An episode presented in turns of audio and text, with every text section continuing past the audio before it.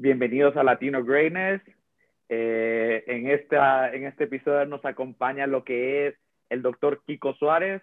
Estamos empezando una tercera temporada que él nos va a estar acompañando durante toda esta temporada. Creo que ya habían escuchado de él. Él fue el primer podcast en lo que fue el inicio de Latino Greatness y es un honor tenerlo de vuelta acá. Bienvenido, Kiko. Muchas gracias, hombre, muchas gracias. Es un, es un placer estar contigo y con tus oyentes y, también aquellos que vean las partes de video o de imagen que, pones, ¿no? No, claro que sí. Eh, esta vez ya no, ya como la primera vez le había comentado, estaba algo nervioso, estaba en mi primer podcast y como le comenté, fue uno de mis podcasts favoritos y tenerlo como co-host para mí es algo increíble y pues eh, se vienen muchos temas interesantes de los que vamos a hablar. Eh, el día de hoy va a ser comenzando un side hustle. Esto va para todos los emprendedores, todos los que quieren iniciar su propio negocio, que después de pandemia o quieren aumentar sus ingresos. ¿Y quién mejor que Kiko para explicárselo? bueno, gracias. bueno, Kiko, eh, si nos puedes explicar un poco lo que consideras que es un side hustle, cómo se puede construir desde cero para los jóvenes, para los adultos, eh, ¿crees que es algo que de verdad valga la pena? Claro que sí, claro que sí. Bueno, hay eh, suficientes pruebas en el, en, el mundo para, para, ser empresarios. Y si preguntas alrededor, todo el mundo dice, no, yo no quiero tener un jefe nunca más. Y eh, al final es un instinto. Claro que en cada país es diferente y la formación de empresas en países es diferente, pero lo bueno de la idea del side hustle o el trabajo secundario hasta que puede ser primario Eh, es que te permite empezar desde una posición más segura. No tienes que dejarlo todo y empezar con eso. Puedes seguir haciendo lo que estás haciendo. Imagínate que eres un mecánico de automóvil, pero quieres empezar tu propio negocio en otra cosa o en esa misma. Tú sigues haciendo tu trabajo de mecánico, pero luego, cuando llegas a casa, te pones eh, a hacer esto. Por eso le llaman en inglés hustle, porque hustle es trabajo duro, ¿no? Y esto no va, a ser, no va a ser gratis ni fácil, pero es algo que es tuyo y que puedes ir construyendo a tu gusto. Sí, algo que, que muy interesante decir es que obviamente vas a estar trabajando más que las demás personas. Eh, al inicio tal vez no vas a ver las ganancias que quisieras y todo, pero es algo que a futuro, si no lo tratas como un hobby, que eso es lo importante, que lo tienes que tratar como un trabajo completo, eh, puede, puede llevarte a ser tu primera fuente de ingreso y así puedes ir creciendo con más side hustles y, y así ir creando tu fuente de ingreso primaria, ya que, como muchos decimos, no quiero un jefe nunca más, pero eh, al inicio, recién graduados o recién empezando el mundo laboral, hay que empezar donde se nos oportunidades y pues iniciar a ganar experiencia. Eh, una de las preguntas que me gustaría hacerte es que eh, como cuando consideras que ya es tiempo de dejar el primer trabajo, el segundo trabajo y ya dedicarte a lo que es el side hustle, a lo que nos gusta. Sí.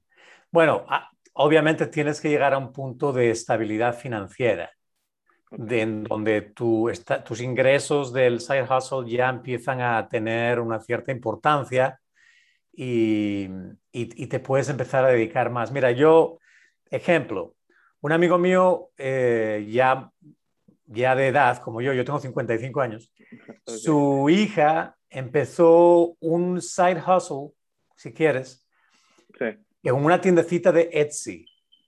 Y empezó poquito a poco, ¿no? Estaba en casa, eh, tenía que seguir estudiando, pero, en fin, empezó poquito a poco. Y se dedicó a hacer las famosas, eh, los famosos tirantes de, que, que, se usan mucho los suspenders para, pero, pero con diferentes formas, ¿no? Y colores y así. Y también empezó a hacer las famosas corbatas tipo pajarita, ¿no? Que son un poco diferentes. Bueno, al principio empezó con sus pocos diseños y ganaba poquito dinero. Ahora tiene un negocio de 800 mil dólares al año. Y eso, eso nada más te da la idea de qué evolución puedes tener, pero tardó cinco años en empezar a tener tracción, ¿no? Entonces, tú puedes moverte al, al, mundo de, ya no, sé, ya no es un side hustle, es my main hustle, ¿no? Como dicen en inglés. Sí, es el trabajo, el trabajo que uno va a tener. Sí, sí, cuando tienes, cuando tienes una estabilidad financiera, o sea, si, si, tú, si tus cosas básicas, por ejemplo, la renta donde vives, tu comida, tu carro, tus cosas básicas, las puedes cubrir con el side hustle, yo diría, lánzate. No te lances antes porque entonces te vas a quedar sin las cosas básicas y posiblemente te entra el miedo a que nunca vas a llegar. Pero si estás viendo un crecimiento del negocio y empezaste a vender cinco cosas y ahora ya vendes 100, dices, bueno, esto empieza, pero la, la cosa importante es esta estabilidad financiera. En el momento en que llegas a un punto donde ya no te preocupa, pero no estás súper cómodo, ya no es que seas rico, ¿no? Porque el side hustle nunca te va a hacer rico de inmediato. Estás compartiendo dos trabajos. Pero sí, pero sí esa estabilidad financiera es importante. Porque hay ese momento donde las personas no quieren tomar ese riesgo, que tal vez ya ven que su side hustle está creciendo y ya no se dan abasto, pero a la vez no quieren dejar su trabajo porque es el que les da un ingreso estable.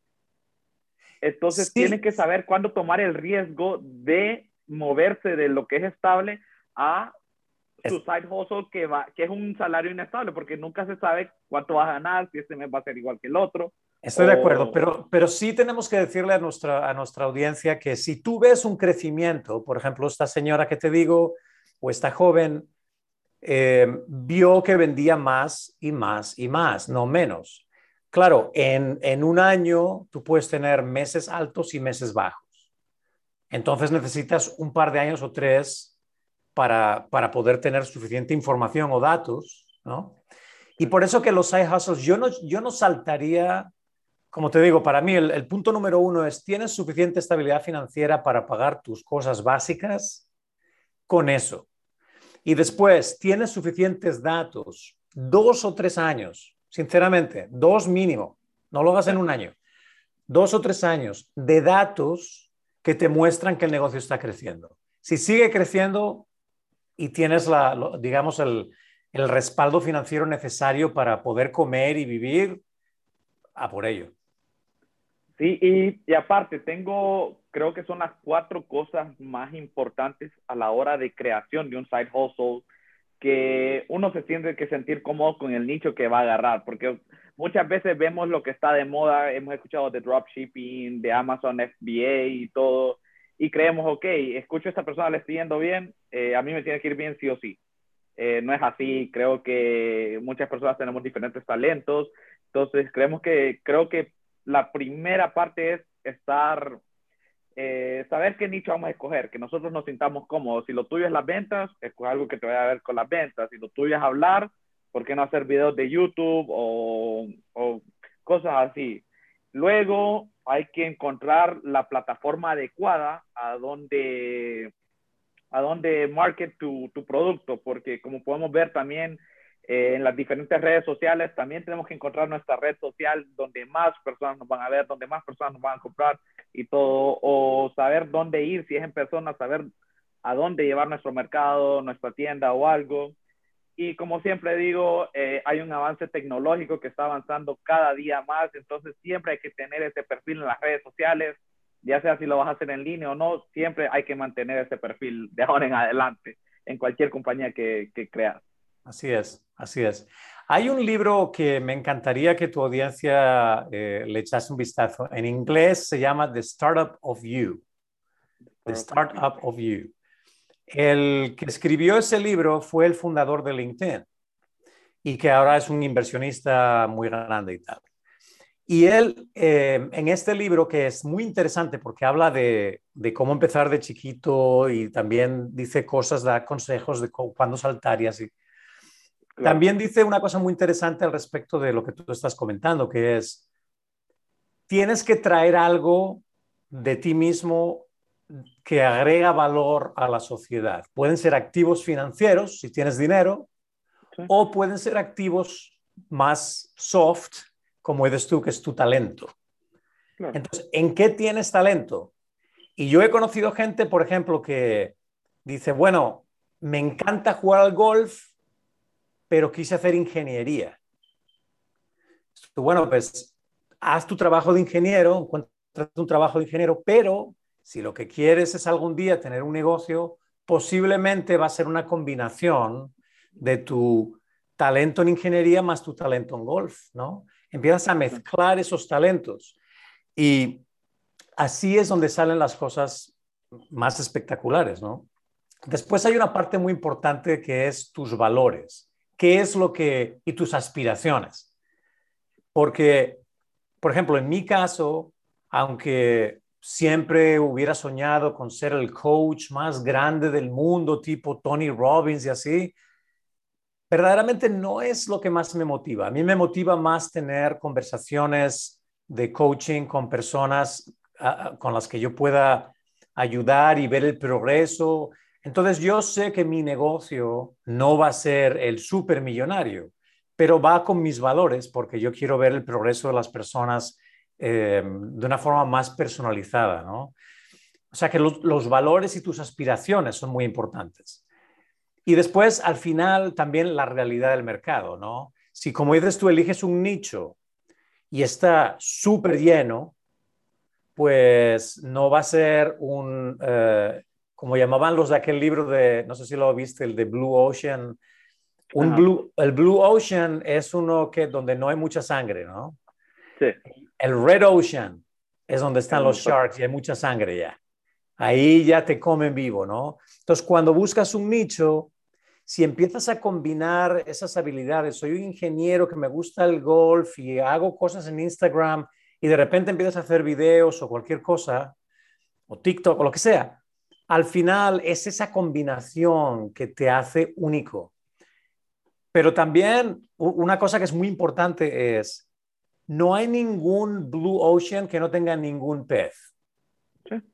Siempre hay alguien. Siempre hay alguien. Y no, lo que no puedes hacer es decir, bueno, voy a buscar un nicho tanto, tanto, tanto, tan especializado en donde no haya nadie, porque no existe. No existe. En todo, en todo, en todo lugar va a haber algo, al menos que crea algo como, como, como Elon Musk, algo así, pero no, siempre va a haber un nicho que va a haber una persona y la competencia no es mala. La competencia no es mala, y hay que mantenerla y si se puede hay que copiar lo bueno, aprender de los errores de ellos y ir, ir, agarrando de eso. Y otro, otra pregunta que me gustaría hacer es, eh, existe esta frase, no sé si usted me puede confirmar si es un mito o realidad, es, si lo creas, ellos llegarán. Eh. bueno, tú sabes perfectamente que no. no, no lo, quería confirmar, yo sé que no. no, no, no, porque estamos en un mundo con muchas señales y el the span of attention, ¿no? La cantidad de atención que tienen las personas es menor y menor y menor y menor. Entonces es muy raro que alguien venga a buscarte, vas a tener que ir a buscarles. Claro que en el momento en que tú ya estás activo, si por ejemplo yo soy esta señora de Etsy que vende los corbatines ¿no? y, los tirantes, eh, al principio pues tengo que, tengo que darle y tengo que hacer, y, pero eventualmente la gente va a empezar a hacer el famoso word of mouth, le van a contar a alguien que si te gustan mis tirantes yo los compré aquí, ¿no? Entonces sí hay un momento en el tiempo en donde algunos te van a venir a buscar porque es tu calidad, porque, porque estás ofreciendo una buena experiencia, porque les tratas bien, ¿no? Eso ya es como tú empiezas a interpretar la experiencia de estar contigo. Pero no, antes no. Entonces vas a tener que, obviamente, figurar, empezar a pensar, como decías tú, en qué canales, si voy a hacer algún tipo de mercadotecnia, aunque al principio no es nada compleja. En un side hustle eh, no tienes que contratarte una empresa de marketing, ¿no? Empiezas a ver a quién conoces. Siempre hay una estrategia en todo lo que uno em, empieza, te lo dirán los inversionistas y te lo dirá cualquiera. Es la famosa estrategia de las tres Fs, ¿no? Le llaman Family, Friends and Fools. Esos son los primeros que tienes que ir a buscar. No solamente para hablarles del rollo, sino para que te compren también. si tú vendes algo, Family, Friends and Fools, van a tener que comprarte algo. Sí, sí, sí, porque primero de, ahí se comienza, porque entonces dejamos que la frase es un mito, completamente. Completamente.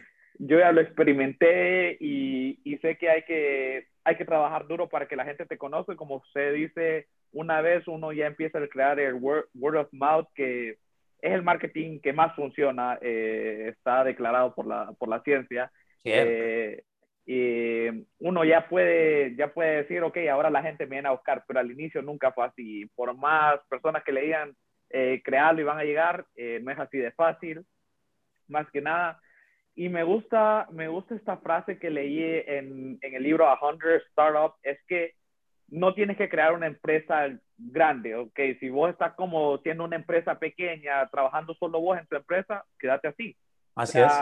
Si, si ya ves que hay necesidad de contratar y todo, pero no querés crecer, eh, vos tenés tus aspiraciones, ok, solo quiero crear mi familia, que esto es para mi familia, quédate así, cada quien tiene sus expectativas, eh, cada quien sabe qué hacer lo que quiera, si no quieres más trabajo y vivir tranquilamente, quédate como empresa pequeña. Si así es. Las empresas pequeñas, al igual que varias empresas grandes, tienen sus ventajas y desventajas.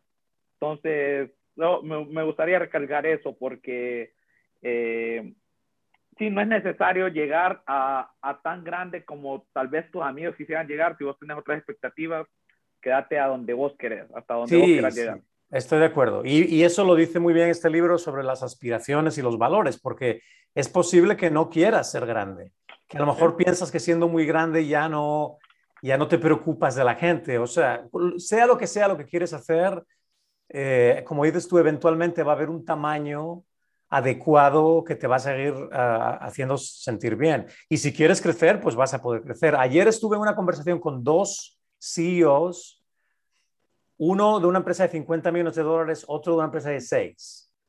El de 50 millones de dólares ya tiene 50 años, el de la empresa de 6 tiene 31 años. Completamente diferentes sectores. Uno está en tecnología y otro está en excavación. Pero eh, el de la empresa de 6 quiere crecer y el de la empresa de 50 fue capaz de ir dándole consejos y una de las cosas en donde los dos estaban de acuerdo es que no quieren tener capital de, por ejemplo, de venture capital, porque, y esa es una de las cosas que tienes que tener claras el principio, vas a querer tener capital de fuera o vas a tener que intentarlo de alguna manera para que no estar dependiendo de inversiones de capital externas, porque si dependes de, especialmente de estas empresas de capital riesgo, de repente te estás contratando un nuevo jefe. Sí, ya no vas a ser el único dueño. Y entonces ahí, amigo mío, dependes de donde te quieran llevar, a lo mejor quieren llevar la empresa en una dirección diferente. Sí hay momentos en donde una inyección de capital va a ser importante, pero al principio sé, sé consciente de lo que tú puedes traer, cuáles son tus talentos, cuáles son tus aspiraciones y tus valores, y con eso ya te lanzas. Eh, no, claro, hay que tener eh, desde el inicio, antes de crear Side Hustle, obviamente, cuáles son tus metas, qué es lo que querés llegar, eh, a cuánta gente querés alcanzar. Obviamente, primero mirar el cliente, qué le vas a ofrecer de diferente, qué le vas a ofrecer de nuevo, qué le vas a ofrecer de bueno. y para eso nosotros hemos hecho una guía en Latino Greatness para que tú te sientas cómodo y, y puedas venir a hablar con nosotros ante cualquier duda, ante Kiko y ante mí ya que Kiko es más experimentado, se los recomendaría, pero sí, eso es lo más importante, saber desde el inicio hasta dónde querés llegar, cuáles son tus aspiraciones y metas y obviamente si querés llegar a ser grande o a ser pequeño, igualmente tenés que trabajar. Sí, absolutamente. No, el trabajo no te lo quita nadie. ¿eh? Y, como decían el otro día en una, estaba viendo una película, decía dos dichos muy interesantes. Los SEALs americanos, las, las fuerzas especiales de la, de la... Eh, ¿Cómo se dice? Es de la Armada, sí, de la Armada Americana. Sí, del Army. Sí, dicen, eh, estos son Navy, ¿no? Pero eh, estos dicen, el día más difícil fue ayer. O sea, es una especie de motivación inversa, ¿no? Porque lo que tienes que saber es que cada día va a traer sus propios retos. Esto de que, oh, mañana ya se arregló todo, no va a funcionar. Entonces, la, felicidad, la satisfacción del, deber cumplido y cosas así, ocurre en tramos, en momentos dados, muy puntuales. Pero lo que, lo que responde a tu sueño es el trabajo duro. Como dice el, el, boxeador este, el Floyd Mayweather, um, hard work and dedication. ¿Sí? No, no, y hay, y hay, otra frase que dice, lo, lo, que construiste en el pasado te hará más fácil el futuro. Y, y, así va a ser, si lo construiste fuerte en el pasado y ya tienes tus clientes y todo, el futuro obviamente va a ser un poco más fácil, pero siempre hay que trabajar, siempre hay que seguir mejorando y todo. Entonces, no, más que todos esos consejos para los nuevos side hustles y que no va a ser un trabajo fácil. El, no tener jefe más bien es más difícil. Eh, implica un trabajo 24/7 y pues eh, me gustaría desearle mucha suerte a todos los que van a intentar incursionar en este side hustle y van a tener todo nuestro apoyo en esta temporada, en todos los episodios y personalmente también. Claro que sí. Y luego que, que no se olviden de esto, una, una de las cosas fundamentales que se dice en inglés, who you know is what you know. En otras palabras, lo más grande que sea tu red, lo más la puedes utilizar para rebotar ideas, para entender hacia dónde ir, y ahí es donde podemos nosotros echar una, una mano también para poder darles guías de qué es lo que funciona, qué es lo que no funciona, cosas así. No, eh, listo, Kiko, lo del networking viene para otro episodio. Adelante eh, con él. Es completamente diferente, muy importante en la creación de las empresas. Eh, creo que una de las tres cosas más importantes, pero bueno, este fue el primer episodio con Kiko Suárez vienen muchos más, viene mucha ayuda más y siempre, siempre estamos a la orden ante cualquier cosa, cualquier consulta. Muchas gracias, Kiko. Vamos a seguir esperando sus podcasts. Eh, este es su casa, este es su podcast y seguimos adelante. Un placer. Listo, gracias.